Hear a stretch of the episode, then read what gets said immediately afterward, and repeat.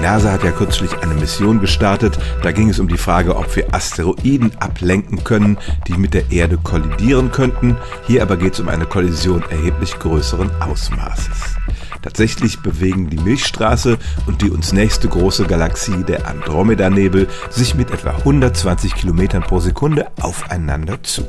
Und tatsächlich werden sie irgendwann mal zusammenstoßen und kein Mensch kann etwas dagegen ausrichten. Allerdings kann ich Sie gleich aus mehreren Gründen beruhigen. Erstens, diese kosmische Kollision wird in einigen Milliarden Jahren stattfinden und bis dahin hat die Erde andere Sorgen. Es wird nämlich dann schon so unerträglich heiß hier sein, dass gar kein Leben mehr möglich ist.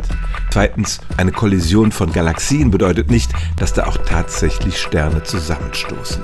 Die sind nämlich auch innerhalb der Milchstraße erstaunlich dünn gesät. Bestünde die Galaxie aus Ping-Pong-Bällen, dann wären die im Mittel drei Kilometer voneinander entfernt.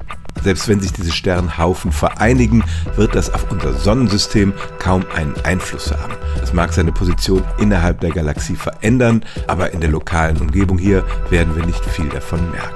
Also, es stimmt tatsächlich, die Milchstraße und die Andromeda-Galaxie sind auf Kollisionskurs, das wissen wir seit etwa zehn Jahren.